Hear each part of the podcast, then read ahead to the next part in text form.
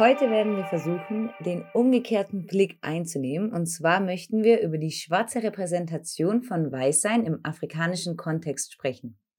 Zu Gast habe ich noch einmal Marlene. Marlene Gärtner ist auch Gründungsmitglied unseres Vereins Bridging Gaps und sie beschäftigt sich in ihrer kulturwissenschaftlichen Forschung und in der politischen Bildungsarbeit bei Bridging Gaps viel mit gesellschaftlichen Ungleichheiten, Rassismus und dem Thema des kritischen Weißsein.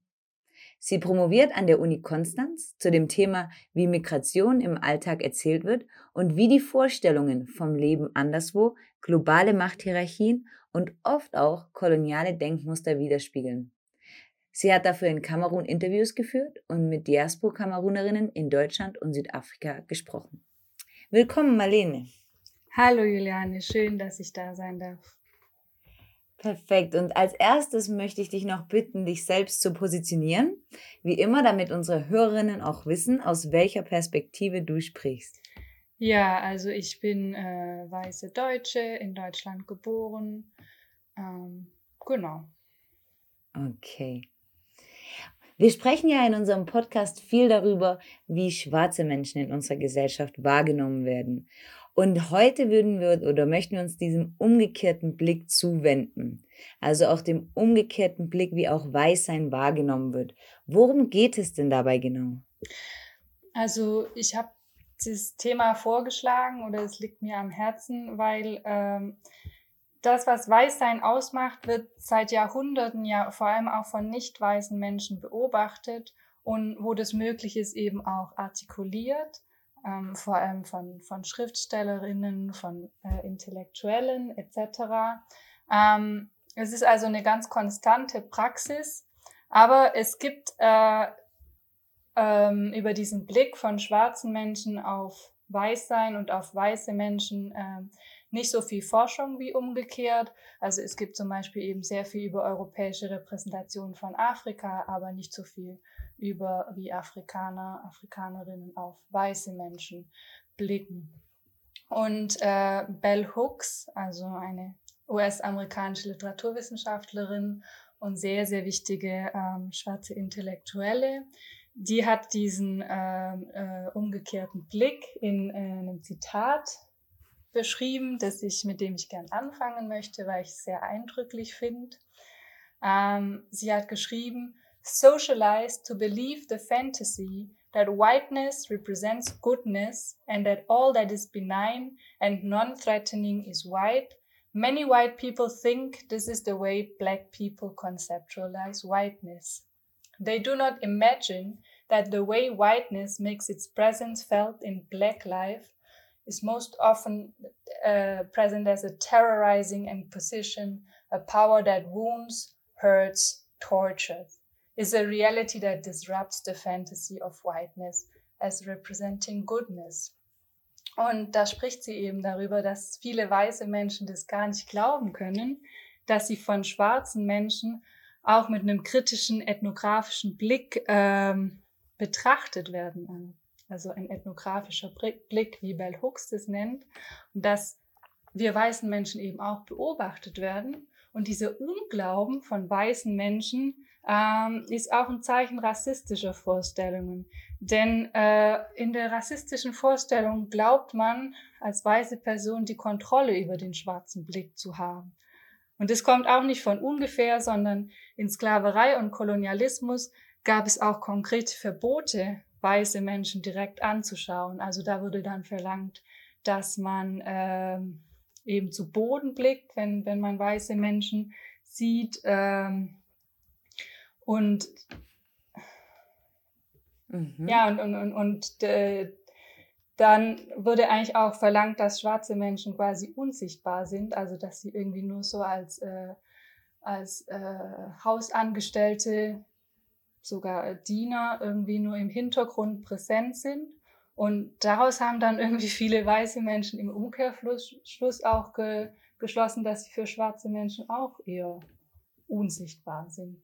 Und ich äh, wollte halt mit dir darüber sprechen, weil ich finde, dass äh, es wichtig ist, sich diesem umgekehrten Blick als weiße Menschen auch auszusetzen, sich diesem bewertet werden zu stellen, das auszuhalten. und davon eben zu lernen, weil wir sind es als weiße Menschen überhaupt nicht gewohnt eben. Also für ja, unser Weißsein bewertet mhm. zu werden. Ja. Mhm.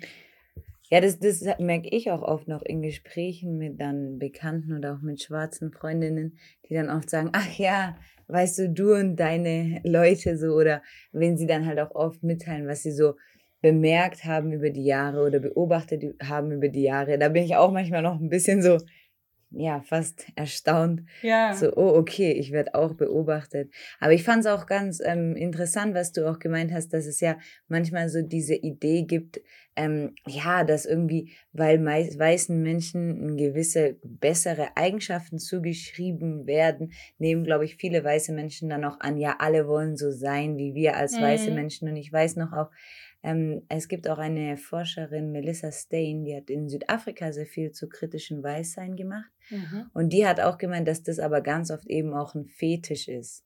Ja, dass wir auch eine falsche Vorstellung oft von dem umgekehrten Blick haben. Und deswegen freue ich mich auch heute ein bisschen mehr da mit dir drüber zu sprechen. Und jetzt hast du ja auch schon, wir haben auch schon angemerkt, es geht ja auch hier ein bisschen jetzt aus, so um die Perspektive, die afrikanische Perspektive. Und Warum findest du es denn wichtig, dass wir Weißsein nicht nur im Kontext oder im deutschen Kontext ansprechen, sondern eben auch in anderen Kontexten?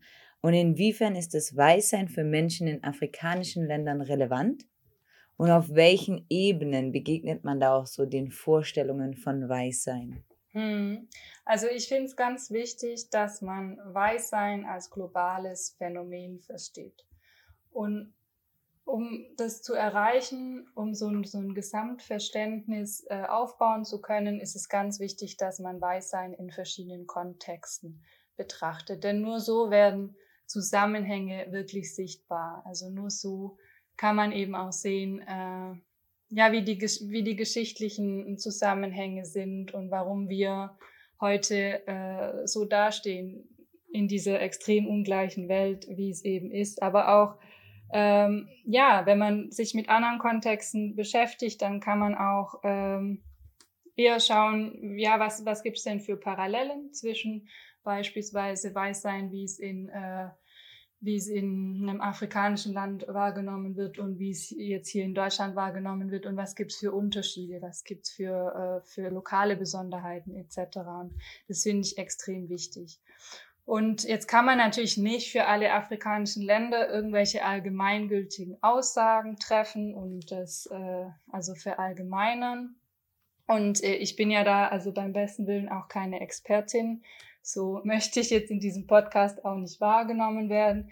Ich würde, ich habe hab einfach nur äh, so den Wunsch, da mal eine Debatte anzustoßen, vor allem eben auch äh, ähm, bei weißen Menschen, die vielleicht auch viel reisen und ab und zu auch im, im globalen Süden sind und da vielleicht auch arbeiten etc. Und äh, ich finde eben, dass man, äh, wenn man jetzt vom, von der Wahrnehmung von Weißsein in Afrika spricht, dass man da so ein paar Grundlinien ähm, aufzeigen kann und die e hängen eben mit der Vergangenheit zusammen, also mit der gewaltvollen Kolonialisierung und auch der Gegenwart wirtschaftlicher Abhängigkeit. Und äh, jetzt hast du mich ja gefragt, wie Weißsein im Alltag präsent ist. Also meine Erfahrung, die ist hauptsächlich geprägt von äh, meinen Aufenthalten in Kamerun für meine, meine Doktorarbeitsforschung. Ich habe aber auch schon längere Zeit mal in Südafrika gelebt. Ähm, ja, das sind auch so meine Erfahrungen, wo ich jetzt, äh, aus denen sich jetzt so meine Erzählungen hier speisen. Äh, nur dass das ein bisschen klar wird. Ja, und äh, was eben so mein, meine Wahrnehmung ist, dass diese mediale Ebene ganz starken Einfluss hat auf die Wahrnehmung von Weißsein. Also es gibt so eine visuelle Dauerpräsenz weißer Menschen, Menschen und weißer Orte, vor allem eben durch Fernsehen. Und das ist dann oft auch Fernsehen, das nicht in, in Afrika äh, produziert wurde, sondern das äh, sind zum Beispiel französische Sender oder BBC etc. Und äh, ja, diese Vorstellung ist vor allem geprägt von irgendwie schönen Orten, also von europäischen Hauptstädten, Paris, London etc. Und auch von Hollywood, also auch von so einer Welt, die, die eben Hollywood-Filme ähm, präsentieren, wo dann das eben als sehr schöne Orte, wo man eben eigentlich gern leben möchte und ein Leben, das man vielleicht gern führen möchte. Das wird dann damit äh, Weißsein assoziiert oft. Ja, ich musste da auch gerade daran denken, ähm, wie auch ähm, Chimamanda Adichie in einem, ja, ich glaube, das ist auch der, der TED Talk ähm, über generell die Wahrnehmung, also ähm, the Single Story, die Wahrnehmung auch eben mhm. von Afrika, wo sie auch sagt, was weiße Menschen oft nicht verstehen, ist, dass es man in Afrika eigentlich eine richtig gute, eine richtig gute Vorstellung davon hat, wie weiße Menschen leben, weil man die ganze Zeit auch in den Medien damit konfrontiert wird. Ja. Man sieht die Serien, man sieht die Filme, man liest die Bücher und das war für mich auch so ein Aha-Moment. Ja, in Afrika, die meisten Menschen haben auch ihre Handys und ihre Smartphones und ja, eigentlich konsumieren ja auch eben weiße Kultur. Mhm. Und dass uns eigentlich auch gar nicht bewusst ist, wie viel da auch wahrgenommen wird und wie viel dann auch eben Menschen in Afrika auch sich eine Meinung bilden können über uns. Ja, und was, was aber an, an dem Punkt für mich äh, auch so ein Aha-Erlebnis war, das äh, ist, dass in Kamerun ähm, das ganz oft auch so äh, geframed wurde, dass es auch intentional passiert, also dass quasi europäische Fernsehmacher oder Filmemacher ganz ähm, bewusst nur schöne Dinge über Europa zeigen, beispielsweise. Mhm. Also, dass es auch so ein bisschen darum geht, quasi so ein Traumbild zu verkaufen. Und mhm. dass die Realität, also wenn man dann quasi äh, nach Europa gereist ist und hier lebt oder und versucht irgendwie über die Runden zu kommen, dass die eben nicht diesem Fernsehbild entspricht, diesem idealisierten. Und was mich aber, also was ich nicht wusste, ist, dass es oft so wahrgenommen wurde, so von meinen Bekannten, dass es auch Absicht ist. Also dass es wirklich, mm. dass mit Absicht dieses Bild verkauft wird. Ja. Und äh, diese, diese, diese Traumfabrik quasi, diese Träume, die dann da entstehen von einem, von einem besseren Leben, das ist so eine zweite Ebene, auf der Weißsein ganz stark präsent ist. Und so diese Idee von einem guten Leben, von was, ne, was ein gutes Leben ausmacht, so ein gewisser Lebensstandard etc.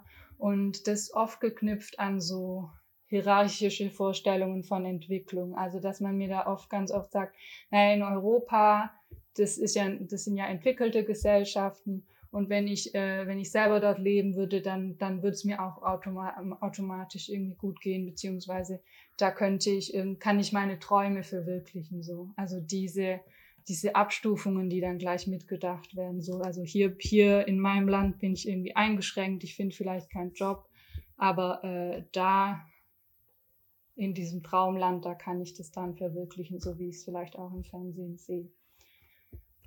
Also das habe ich jetzt natürlich sehr vereinfacht dargestellt mhm. und das ist sicher auch nicht in jedem Kontext so, sondern eben vor allem auch in dem Kontext, wo es einem selber nicht gut geht, also wo das Land wirtschaftliche Probleme hat, vielleicht auch große politische Probleme, dass man sich so irgendwie so ausgegrenzt fühlt von ähm, von äh, ja der Teilhabe und so weiter. Also ich hatte zum Beispiel habe auch die Erfahrung gemacht in Kamerun, dass man ganz oft bewundert nach Nigeria oder nach Ghana geschaut hat und da gesagt hat, ja, yeah, those people, they dream. See what they achieve because they have dreams and they follow their dreams. Und das tun sie eben zu Hause, also in ihren Ländern. Und dann hat man da in dem kamerunischen Kontext oft gedacht, aber hier, hier habe ich keine Chance. So da gibt es sicher auch ganz große Unterschiede, je nachdem, wo man eben ist. Ja. Ja. Äh, und äh, also diese, diese Vorstellung, dass irgendwo anders das Paradies ist, äh, das ist ja auch eine ganz klar koloniale Vorstellung. Also das ist die andere Ebene, die noch reinkommt, so eine historische Ebene. Mm, und die ist jetzt nicht nur so irgendwie in den Köpfen präsent, sondern auch äh, ja durch irgendwelche Kolonialbauten, die, die, die so ganz prägnant in der Landschaft rumstehen, äh, durch Straßennamen, zum Beispiel in Kamerun Straßennamen von äh, deutschen Kolonisatoren, Nachtigall etc aber auch, und das finde ich auch interessant, durch so Oral History, also zum Beispiel Großeltern, die die Kolonialzeit noch erlebt haben oder auch zum Beispiel Unabhängigkeitskämpfe, Unabhängigkeitskriege, die dann so dieses Trauma auch äh, an die Enkel weitergeben, also in so einem kommunikativen Gedächtnis quasi direkt von, von Mensch zu Mensch. Das sind dann ja auch noch Zeitzeugen, äh, die, die, die auch noch leben, ja. Und auch interessant mit den ähm, Kolonialgebäuden. Also in Südafrika gibt es ja auch noch die ganzen, auch das Union Building zum Beispiel, auch so mhm. diese sehr, sehr, sehr ja, so typischen Gebäude. Und was ich dann auch oft bemerkt habe, ist, dass dann auch viele eben, ja, schwarze junge Menschen oder Familien da auch oft in diese Parks um diese Gebäude rumgehen und so Fotos machen für, äh, in, für die sozialen Medien, also für Instagram mhm. und Facebook. Und das dann auch irgendwie so was, ja, interessant ist einfach so, ja, sag ich mal, junge Kultur kombiniert mit diesen Kolonialbauten, die eben noch schön gepflegt werden hier auch oft und dann auch eben halt im im Stadtbild sich recht gut machen. Und da weiß mhm. ich auch noch, dass dann mal ein Professor an der Uni so in die Runde gefragt hat, ja, was, was denkt ihr denn über diese Gebäude? Also findet ihr die schön zum Fotos machen oder ist das eher was, was euch auch ein bisschen so fast schon anwidert, dass die da noch stehen? Und da war es echt ruhig im Raum, wo man so zum ersten Mal gedacht hat, ja stimmt, das sind eigentlich nicht nur schöne Gebäude, sondern das ist eine ganze Geschichte, ähm, die mhm. wir uns mhm. da als, sag ich mal, Kulisse aussuchen für unsere Bilder für Instagram, ja. Ja, ich erinnere mich, also als ich in, Süd, äh, in äh, Pretoria gelebt habe, war ich selten in der Innenstadt, weil meistens so an der Uni oder am Campus, aber ich war mal in der Innenstadt dann. Und da gibt's ja auch noch so alte, gell, da gibt's auch so einen Platz, wo dann auch äh, so Statuen ja, noch ja. sind und so. Und das habe ich als extrem bedrückend irgendwie wahrgenommen. Also diesen spezifischen Ort, da fand ich wirklich, dass das so eine geballte Ladung an weißer ja, äh, Überheblichkeit und White Supremacy. Ich fand es wirklich spürbar an diesem Ort. Ja. Mhm. Und äh, so die, die letzte Ebene, und das ist ja in, in Südafrika ähm, auch von, von großer Bedeutung, ist eben auch so eine persönliche Ebene. Also wie nimmt, wie nimmt man denn als schwarze Person das Verhalten weißer Menschen im eigenen Alltag äh, wahr? Also das prägt natürlich auch ganz stark die Vorstellungen von Weißsein. Da gab es auch so eine T-Shirt-Serie, die hier von jungen schwarzen Designen rausgebracht wurde in Südafrika, mhm. wo eben, es waren dann also ganz normale, ja, einfache Shirts, wo so kurze Slogans drauf standen, eben in Zulu, auch eine der ähm, Sprachen, die hier in Südafrika gesprochen wird. Und es waren dann immer so kurze Gedanken und ein kurzer Slogan war eigentlich nur so, ach, weiße Menschen. Und dann stand drunter, an African proverb.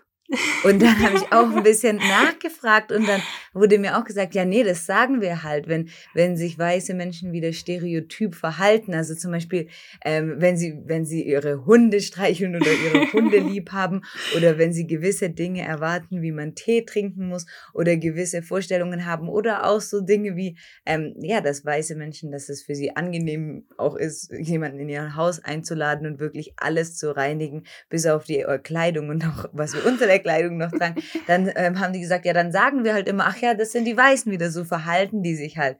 Und dann habe ich mir auch gedacht, das ist ein wirklich interessantes Shirt, mhm. das einem auch nochmal so vor Augen hält. Ja, dass natürlich auch ähm, gewisse Narrative gebildet werden über weiße Menschen, auch in dem Umgang im Alltag, ja. Und das ist auch oft interessant, weil wenn man sich als weiße Person selber so in der Norm sieht, dann denkt man auch, ja, uns muss man nicht interpretieren oder analysieren, weil wir sind ja so die Norm hier. Und das Shirt fand hm. ich ganz interessant, das hat nochmal so vor Augen gehalten. Also dann quasi ich, white people. Ne? Das wäre die Übersetzung, ja genau. Okay. Aber es, war, es stand da in Sulauer, genau, das wäre wär die Übersetzung. Ich, ja. ich, oder ich, was man halt oft hört, so, ah, Julian, your people. ja, ja, ja, das, also das habe ich auch ganz stark, dass, mhm. äh, also zum Beispiel mein Partner ist Kameruner und der sagt ganz oft, ja, your people, you do it like that. Und äh, dann sage ich manchmal, na ja, weißt du, also wie die das in den USA jetzt machen, das ist schon bis vielleicht ein bisschen anders, wie das, was wir Deutschen jetzt machen oder so. Aber ja, genau, das ist eben das. Das wird dann, also da wird Weiß, Weißsein so generalisiert, wie Schwarzsein eben auch generalisiert wird. Ja, ja auf jeden, oder ich kenn, ich weiß auch nicht, ob du das da noch kennst, manchmal diese Grillpartys, wo sich dann die ganze Gruppe so an einen wendet und dann so, ah, Juliane, your people. dann wird so eine Geschichte erzählt, wo man dann so, okay. Aber ich habe mir da jetzt auch angewöhnt, dann einfach so, ja, also dann das so anzuhören mhm. und dann mhm. auch nicht irgendwie gleich, ähm, sag ich mal, meine Meinung dann dazu abzugeben, weil ich denke, ja, das ist auch, das ist für mich wichtig, das zu hören, aber das ist generell auch wichtig, eben so wahrzunehmen, wie unterschiedliche Wahrnehmung geschaffen und reproduziert werden in der Gesellschaft. Ja, es ist ganz, und jetzt haben wir es ja auch schon. Mhm, ganz wichtig, das auszuhalten, zu lernen. Das ist auf jeden Fall ein Prozess, also für weiße Menschen, weil wir das einfach, also erstmal extrem befremdlich finden. Und das ist wirklich, ja, das muss man natürlich, das muss man aushalten lernen. Nur so entsteht äh, ja, echte, echte Partnerschaftlichkeit, ne? Also man, man, die andere Person muss einen auch beurteilen und äh, beobachten und bewerten dürfen. Ja. Und das ist auch manchmal gar nicht so leicht, auch gerade wo du sagst, aber auch ähm, gestern äh, so ein Moment, also es ist ja auch ähm, auf Social Media wird ja auch hier in Südafrika, aber generell eben viel auch über Rassismus diskutiert. Und da war auch gestern eben ein Post, wo eine ähm, junge Bloggerin auch geschrieben hat, ja, dass man nicht nur von weißen Privilegien schreiben sollte oder reden sollte, sondern auch von weißer Gewalt, weil das eben gewachsen ist auf der Geschichte der Kolonisation und der Ausbeutung. Und dann merke ich auch noch oft bei mir, wie dann so das Gefühl hochkommt, erstmal so, ah nee, so kann man das ja jetzt nicht sagen oder ja. ah nee, uns kann man ja jetzt nicht verallgemeinern und dann sich zu erinnern, nee, das, das ist jetzt wichtig, das auszuhalten, das finde ich extrem schwer, aber auch schön nochmal, dass du es gesagt hast, auch sehr wichtig. Hm, ja. Extrem, ja. Jetzt haben wir es ja schon ein bisschen so angesprochen, wie auch weiße Menschen so wahrgenommen oder wie über weiße Menschen auch gesprochen wird oft. Wie wird es denn, ja, deiner Erfahrung nach, wie wird das Weißsein in afrikanischen Ländern so allgemein wahrgenommen und welche Vorstellungen herrschen davor? Wie kann man es vielleicht ein bisschen auch einteilen? Hm. Ja, also ähm, meiner Erfahrung nach und auch in der Forschung äh, eben so wahrgenommen. Hallo, Juliane? Ja. Ah, hörst mich noch. Okay, ich hatte gerade so, da war so ein Aussetzer im Mikrofon. Also äh, ist das die, die Wahrnehmung von Weißsein äh, durch sehr große Ambivalenzen geprägt ist. Also sie schwankt so zwischen zwei Polen, nämlich zwischen Abwehr und tiefem Misstrauen und aber auf der anderen Seite auch Faszination für das Weißsein, die sich dann in so Zuschreibungen von Macht und Kompetenz ähm, äußern. Vielleicht erstmal so zu den negativen Stereotypen. Die beziehen sich dann auch oft konkret auf den weißen Körper. Ähm, ich beziehe mich jetzt auch noch auf einen, also die eigene Erfahrung ja, aber auch noch auf einen wissenschaftlichen Artikel von Francis Nyamjo. Das ist ein kamerunischer Anthropologe, der äh, kamerunische junge Studierende dazu befragt hat, was sie eigentlich über weiße Menschen denken. Und so diese Stereotype, also beinhalten beispielsweise, naja, weiße Menschen, die sind körperlich schwach, die altern schnell und sehen dann irgendwie unansehnlich aus. Und äh, mhm. stark auch so, naja, die achten nicht so sehr auf die Hygiene und vor allem auch nicht auf ordentliche Kleidung. Also das ist schon auch was, was ähm, einem immer wieder begegnet, dass weiße Menschen irgendwie shabby sind. Also die sind schäbig.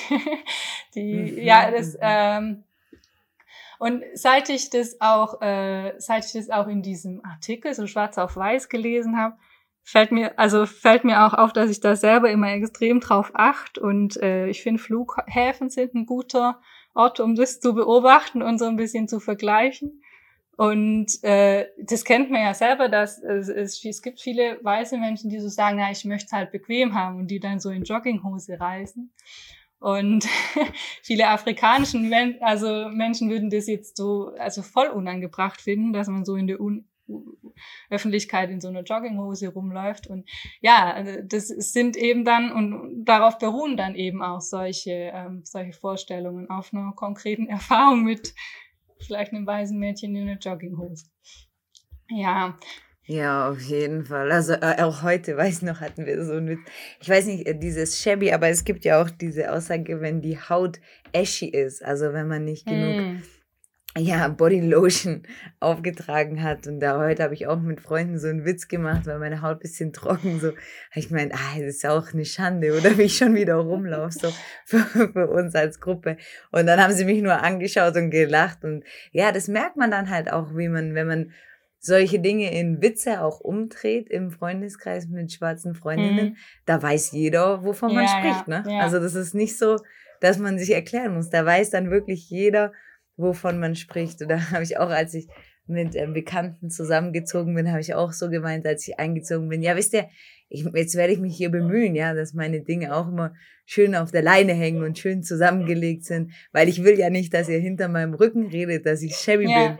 Da haben sie auch nur gelacht. Das, das versteht jeder. Ja, ne, ja. Was man also da ich, ich, ich habe mhm. das auch so, dass ich da, wenn ich jetzt zum Beispiel in Kamun bin, dann achte ich extrem, also extrem, aber ja, ich achte viel mehr drauf als hier in Deutschland, dass ich einigermaßen ordentlich angezogen bin. Also ich mache mir eben nicht so viel aus Mode oder so, aber ich weiß einfach, dass es da so extrem wichtig ist und dass ich einfach einen schlechten Eindruck mache, wenn ich so ja, einfach irgendein T-Shirt oder so anziehe. Und was auch immer so ganz wichtig ist, also für mich selber, ich erinnere mich einfach selber die ganze Zeit dran, du musst noch deine Schuhe putzen, Marlene. Also man kann, also ich möchte einfach nicht mit, mit äh, dreckigen Schuhen irgendwie wie rumlaufen und da also das hat dann auch Auswirkungen auf, auf mich selber, auf mein eigenes Verhalten, wie, wie, wie ich dann wahrgenommen werde. Ja.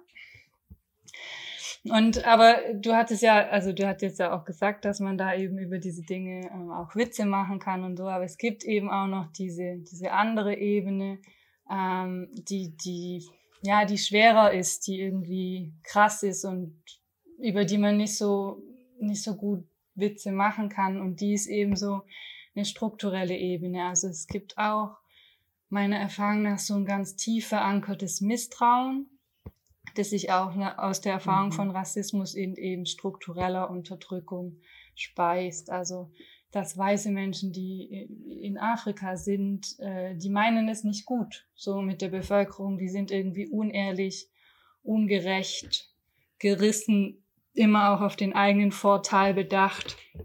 Und, und das hast du ja vorher auch gesagt, ähm, als du den, äh, den Post erwähnt hast, äh, dass eben weiße Menschen auch prinzipiell bereit sind, Gewalt einzusetzen. Also diese Vorstellung ist schon auch ähm, eine ganz grundsätzliche.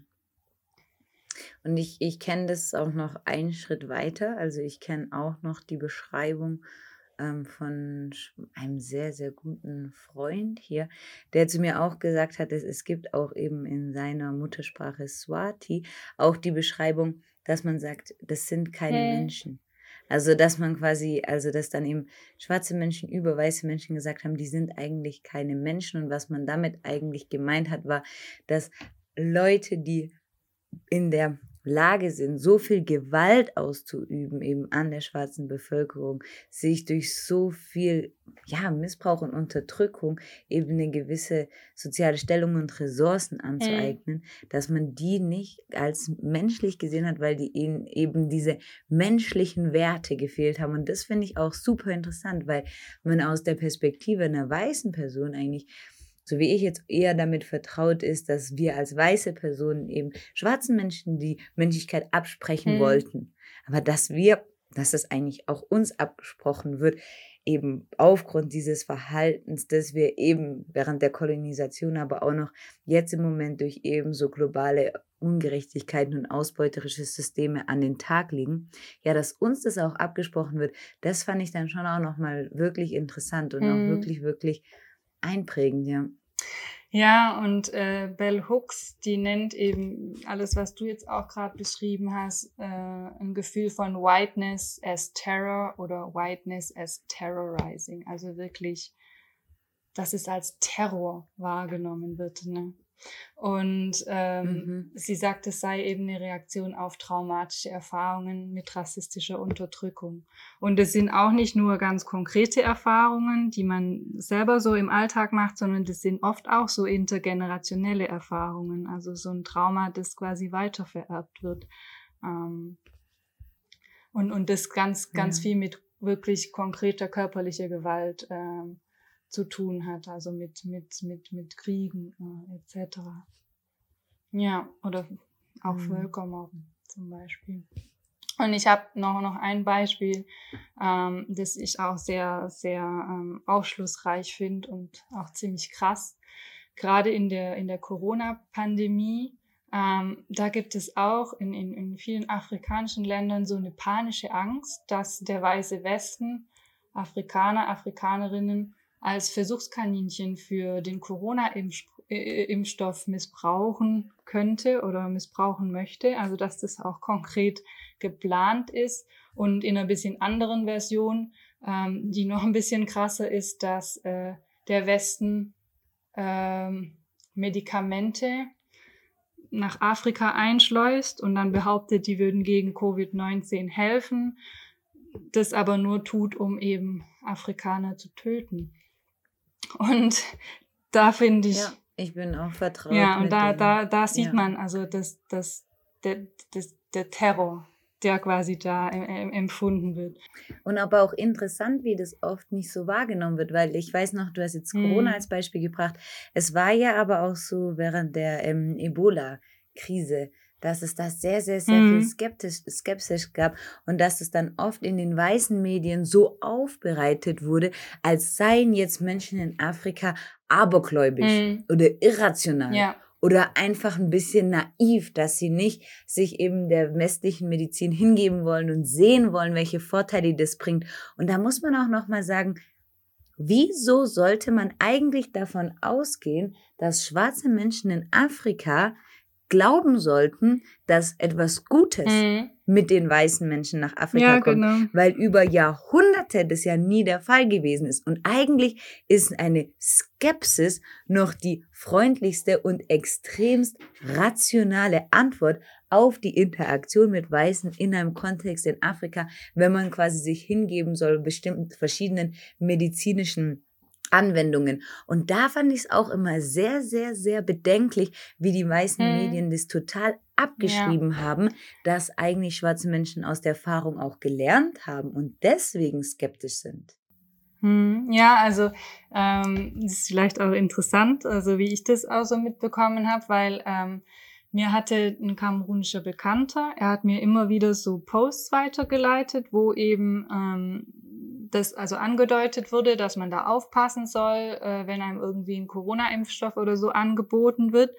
Und dann hat er mir ein Bild geschickt mit Tränen in den Augen und dann dazu geschrieben, wie, wie, wie, wie könnt ihr weißen Menschen nur so grausam sein? Das, das kann doch nicht sein, dass ihr uns töten möchtet. So. Mhm. Und äh, dann habe ich halt naja, gesagt, naja, du, ich denke, dass nicht all diese Quellen vielleicht äh, auf jetzt konkret was beruhen, was irgendwie fast schon passiert ist oder so, oder was geplant ist.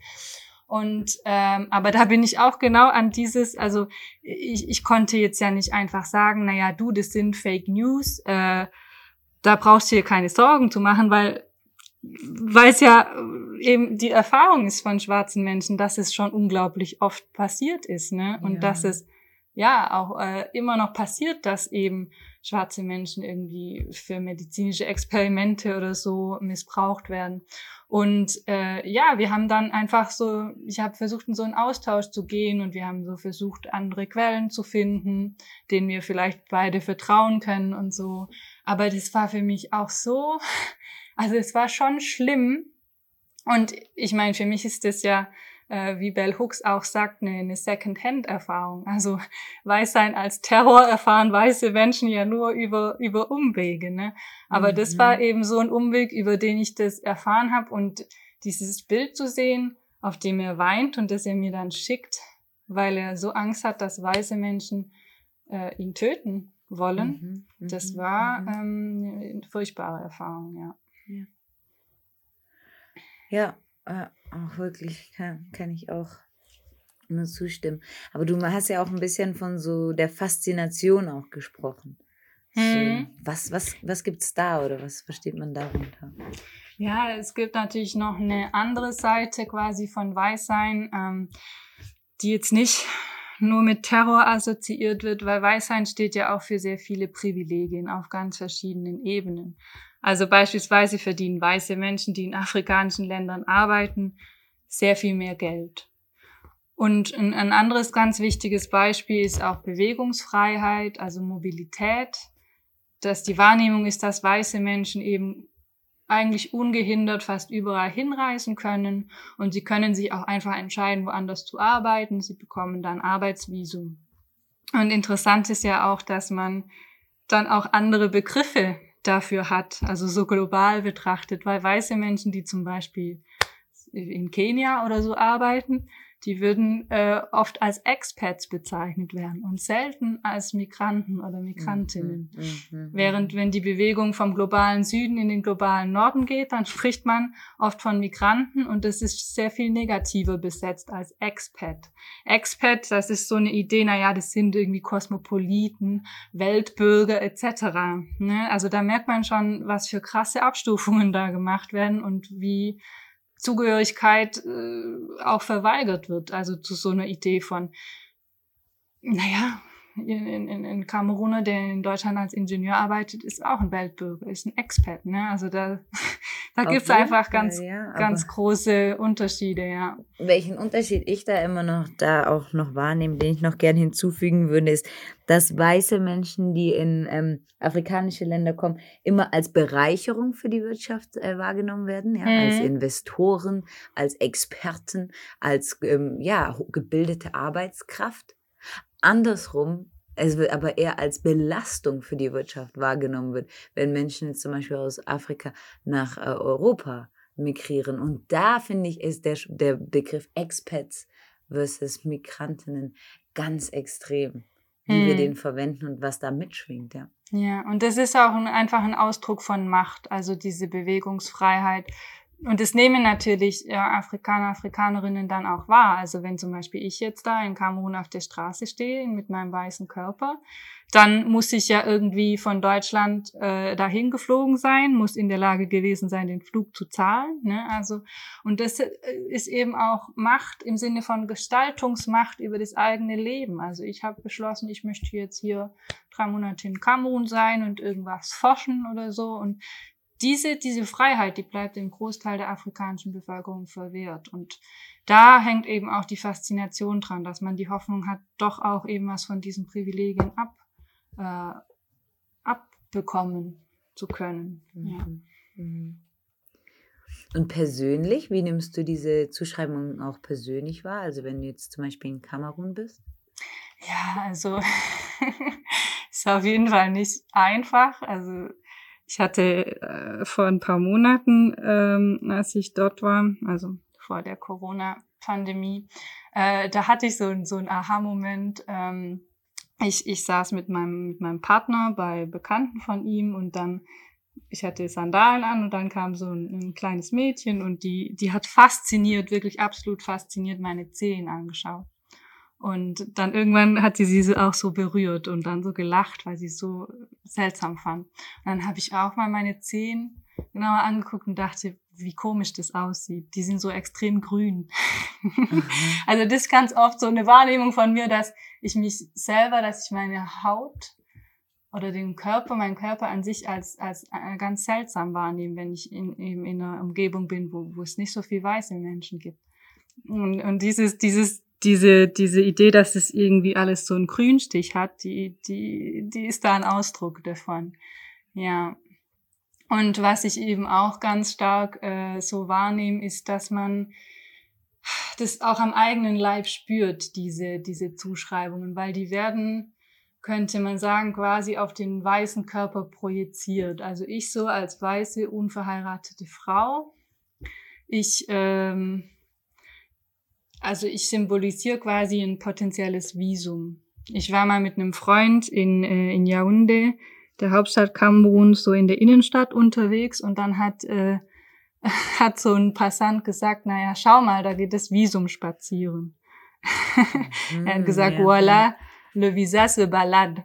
Und äh, das ist eben so eine krasse Machtzuschreibung und da ist ganz schwierig auch damit umzugehen. Aber das ist so die Idee, naja, du als weiße Person, du kannst, du hast die Macht, Lebensläufe zu verändern. Ne? Also diese Idee, ich könnte diesen, äh, diesen kamunischen Freund von mir jetzt heiraten und dann könnte etwas von dieser Macht, von dieser Bewegungsfreiheit, die ich habe, auf ihn abfärben, einfach dadurch, dass er mit mir als weiße Person in, in, in Kontakt ist. Ja, da muss ich auch sagen, also da waren wir neulich bei, bei einem Dinner mit guten Freunden. Ähm, es sind äh, zwei Brüder eben und der eine hat auch eine Frau oder Freundin, glaube ich, aus ähm, den Niederlanden, haben gemeinsam ein Kind und sie leben eigentlich jetzt hier, ja. Hm. Das heißt, sie ist eigentlich durch das Kind hierher gekommen, war davor noch nicht in Südafrika, hat jetzt total äh, sich hier die Chance gehabt, ein Leben aufzubauen, hat, haben halt auch ihr Einkommen hier über den Job des Mannes und dann haben sie auch darüber sich unterhalten, ähm, dass er jetzt eben als Südafrikaner, als schwarzer Südafrikaner ja auch ein Recht hat auf ein Visum in den Niederlanden. Hm. Und dann hat sie auch so ganz anerkennend gemeint, ja, schau mal, welche Türen dir dein Kind jetzt öffnet, dass du dieses Visum kriegst. Ja. Und da war ich auch total verwirrt, das weil ich dachte, krass. naja, eigentlich öffnet es dir ja genauso viel oder gerade im Moment viel mehr Türen. Aber das wird nicht anerkannt, äh, weil es, es, war, es wird eher so als selbstverständlich wahrgenommen, dass man als weiße Person in Südafrika leben kann. Genau, mhm. ja. Mhm. War ich auch total erstaunt, wusste aber auch nicht, was man da jetzt sagen sollte oder könnte. Ja. Aber es ist ja auch so, ne? Also wenn ich jetzt äh, beschließen würde, äh, dass ich in Kamerun leben und arbeiten möchte, dann müsste ich dafür nicht äh, zwingend ja. einen kamerunischen mhm. Mann heiraten. Ne? Also es ist ja auch eine, eine geopolitische Realität, dass es extreme Unterschiede gibt eben in, in der, also das hast du ja vorher schon gesagt, in der Bewertung, dass, dass ich irgendwie ganz oft als, als wertvolle äh, wertvolle Migrantin oder so gesehen werde, wenn, wenn ich jetzt beschließen möchte, mich irgendwo, mich irgendwo anders ähm, niederzulassen. Und äh, diese, also diese krasse Statuszuschreibung, dass man irgendwie immer äh, immer auch so viel Aufmerksamkeit bekommt. Es gibt auch weiße Menschen, die das total genießen und die das sicher auch ähm, also sicher auch ausnutzen. Also zum Beispiel in, in, in, äh, in Kamerun gibt es dieses Phänomen, dass sich äh, französische weiße Rentner, die in Frankreich eben äh, nur eine kleine Rente bekommen, dass die sich in, in, in, in Kamerun niederlassen und da irgendwie ähm, ein auf dicke Hose machen und äh, sich mit jungen Frauen umgeben und so. Und die, die versuchen eben, das auszunutzen, also diese Vorstellung, dass, äh, naja, eine weiße Person, die muss irgendwie reich sein oder die muss irgendwie Einfluss haben. Obwohl das ja ganz oft auch nicht der Fall ist. Ja. Hm, man kennt es ja auch so von sich selber, wenn man vielleicht irgendwo ein Praktikum macht oder so im globalen Süden und äh, irgendwie nicht bezahlt wird und eigentlich also so für europäische Maßstäbe wenig Geld zur Verfügung hat, aber man äh, als, als sehr, sehr reich wahrgenommen wird.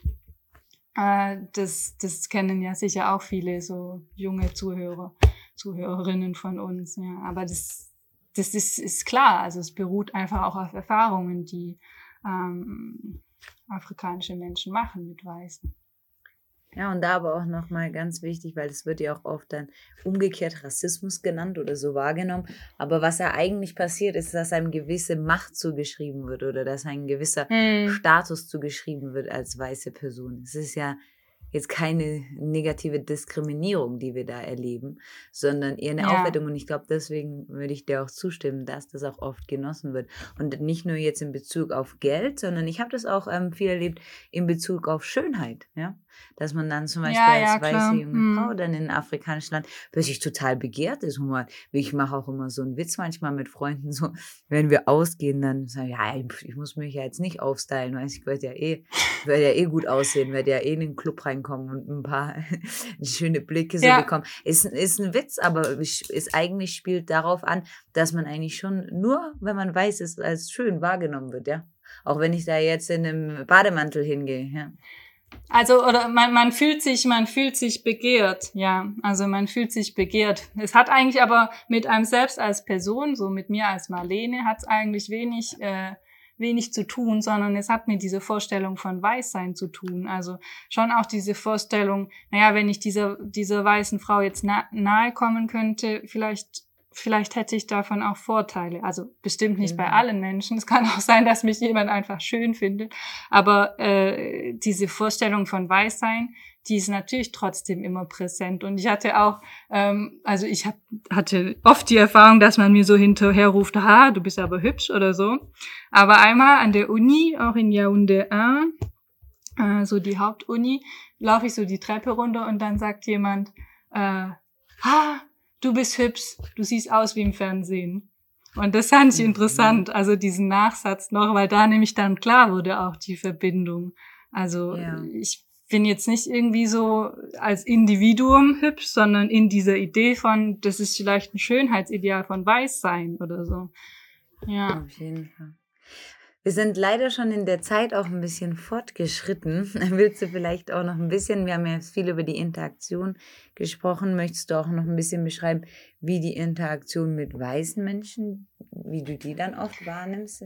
Ja, also sehr gern, äh, als total absurd ganz oft, weil äh, weiße Menschen, und ich möchte mich da jetzt also keinesfalls irgendwie total rausnehmen oder so, aber mhm. weiße Menschen mhm. schaffen sich äh, ganz oft so einen eigenen Raum, äh, so eine sogenannte Expat-Bubble, also dass sie dann mhm. quasi in Wohnvierteln leben, wo viele weiße Menschen leben und was mir auch so extrem auffällt, ist, dass halt weiße Menschen sind kaum zu Fuß unterwegs in afrikanischen Ländern, sondern die arbeiten oft für so internationale Organisationen, NGOs etc., sind ja auch oft Diplomaten, Diplomatinnen, die bekommen dann auch so krass überdimensionale Autos zur Verfügung gestellt, in denen sie mhm. total abgeschirmt sind, so vom Straßenbild. Äh, wo, ich habe auch schon oft die Erfahrung gemacht, wenn du dann so in einem Public Taxi sitzt, dass du dann auf halbe Höhe quasi bis zu diesen krassen Autos mit diesen Hirschfängern vorne dran. Da hat man auch wirklich Angst, dass man irgendwie umgefahren wird oder so. Ja, ich kenne das auch und es wird dann halt immer gesagt, da fühle ich mich sicher. Ja. Sonst fühle ich mich nicht genau, sicher. Genau, ja, weil da ist so ein, so, das ist nämlich auch ganz prägend, so ein, so ein generelles Gefühl von Misstrauen. Also, dass weiße Menschen im globalen Süden den, den, den, den einheimischen Menschen, den schwarzen Menschen mit, ne, mit einer krassen Portion Misstrauen erstmal begegnen. Also von wegen, die wollen mir alle nichts Gutes, die wollen mich alle nur ausnutzen, etc. Und da ist, glaube ich, dann den, den, den Expats, den weißen Menschen oft nicht klar, dass wenn ich mit so einer Haltung in eine Begegnung gehe, dass die, dass mein Gegenüber das ja natürlich spürt und dann eben natürlich auch nicht mit mir interagieren möchte, weil das ja auch eine krasse Ablehnung ist, so ein so ein, so ein Grundmisstrauen. Auf jeden Fall, auf jeden Fall. Ja, und ich kenne das auch, auch, also auch wie du schon gemeint hast, dieses Bedürfnis dann auch manchmal sich abzugrenzen, aber dann auch immer so, versuche ich auch immer ehrlich dann zu mir zu sein, ja, man kann sich auch nicht nur abgrenzen, weil man teilt eben auch die gesellschaftliche Position und die Privilegien. Ja. Und das macht ja, auch genau. was mit mir dann, ja. Mhm. Ja, und ich, ich muss auch sagen, ich, ich bin halt dann, ich gehe manchmal in so ein Café, das höhere Preise hat, weil ich da, weil ich da gern bin, weil ich da gut arbeiten kann, weißt du. Und ich kann da nur sein, weil ich mir das leisten kann, in, für einen Tee eben drei oder viermal so viel zu zahlen äh, ja. ja, weil ich bereit bin, das quasi zu zahlen, um, um irgendwie eine ruhige Umgebung zu haben. So. Und natürlich bin ich dann damit eben auch, auch Teil dieser Parallelwelt, die sich da weiße Menschen schaffen. Und man muss sich ja nicht wundern. Also das ist so die, die, die, die Wahrnehmung und, und von, von weißen Menschen und eben auch, dass weiße Menschen extrem viel mehr verdienen für oft die gleiche mhm. Arbeit, zum Beispiel in der gleichen NGO oder so. Und davon, von dieser Wahrnehmung wird dann eben oft auch auf Vorstellungen von irgendwie einem paradiesischen Leben in Europa geschlossen, ohne materiellen Sorgen. Und dann, also muss man sich ja nicht wundern, weil das ist ja eigentlich so das Bild, das eben weiße Menschen auch äh, abgeben, quasi in, in der eigenen Gesellschaft dann, also in der afrikanischen. Ja, oder auch wenn ich zum Beispiel Ideen habe, dann sagen meine Freunde auch immer, ja, du hast ja die Ressourcen, hm. versuch's jetzt einfach hinzubekommen. So. Ja stell dich nicht so an. Ja, das, das klappt schon. Mhm. Ja. Okay. Okay, dann ähm, vielen, vielen Dank, Marlene. Leider sind wir schon wirklich am Ende des Podcasts. War ein sehr spannendes äh, Gespräch über den umgekehrten Blick. Gibt es von deiner Seite noch was, was du noch hinzufügen würdest oder worüber du denkst, sollten wir noch mehr reden in Bezug auf den umgekehrten Blick oder auf das Weiße? Also, äh, ich wollte dir jetzt erstmal danken es war wirklich ein total schönes und bereicherndes Gespräch und ich finde, wir können uns einfach auch äh, weiter dann unterhalten. Machen wir einfach noch eine Podcast-Folge äh, draus. ähm, was ich extrem wichtig finde bei dem umgekehrten Blick, worüber wir auch gesprochen haben, ist, dass man sich dem aussetzen muss. Also, dass man nicht mhm. sagt, nee, so sind wir weißen Menschen doch nicht, du hast doch keine Ahnung. Und irgendwie gleich anfängt, irgendwelche Fakten, die man glaubt zu kennen oder so äh, aufzuzählen, sondern dass man einfach zuhört Und dass man damit eben auch lernt, naja, das eigene, was ich so für so selbstverständlich halt und wo ich vielleicht auch über lange Zeit dachte, naja, das sind ja irgendwie universale Werte oder universale Arten, wie ich irgendwie die Welt sehe, dass das, wenn jemand von außen draus, drauf schaut, eben auch äußerst seltsam wirken kann. Und das muss man, finde ich, annehmen können und damit umgehen und es auch ins eigene Leben zu integrieren und dann eben auch das eigene Hinter äh, Verhalten so als weiße Person, die vielleicht im globalen Süden unterwegs ist, äh, zu reflektieren. Das finde ich das Wichtigste. Ja. Immer erstmal bis 15, bevor man denkt, dass man es besser weiß. Ja. ja, gute Strategie. Vielen Dank. Dankeschön, Juliane. Dann freue ich mich schon auf die weiterführenden Gespräche. Ich mich auch. Tschüss. Damit sind wir auch schon wieder am Ende der heutigen Folge von Was weiß ich angelangt. Unser Podcast über das Weißsein. Tausend Dank, dass ihr euch heute wieder die Zeit genommen habt, Rassismus und gesellschaftliche Strukturen besser zu verstehen und gemeinsam unsere Identität als weiße Menschen zu beleuchten. Ich hoffe, der Podcast hilft euch auf eurer Reise der persönlichen Reflexion und Weiterentwicklung. Mein Name ist Juliane Hoss. Ich bin Psychologin, Coach und Gründerin des Vereins Bridging Gaps e.V. Mit unserer Arbeit bringen wir Alltagsrassismus und weitere in unserer Gesellschaft verankerten Ungleichheiten zur Sprache. Folgt bridginggaps.ev auf Instagram oder Bridging Gaps Germany auf Facebook, wenn ihr euch noch regelmäßigere Denkanstöße wünscht oder nach Material zu den besprochenen Themen sucht. Habt ihr Lust auf weitere Diskussionen und Workshops? Dann werdet ihr auf unserer Website fündig www.bridginggapsev.com. Der Podcast ist eine Produktion von Bridging Gaps e.V. mit einem riesen Dankeschön an meine Kolleginnen und Gäste. Bis zur nächsten Folge bei Was weiß ich? Ein Podcast über das Weißsein.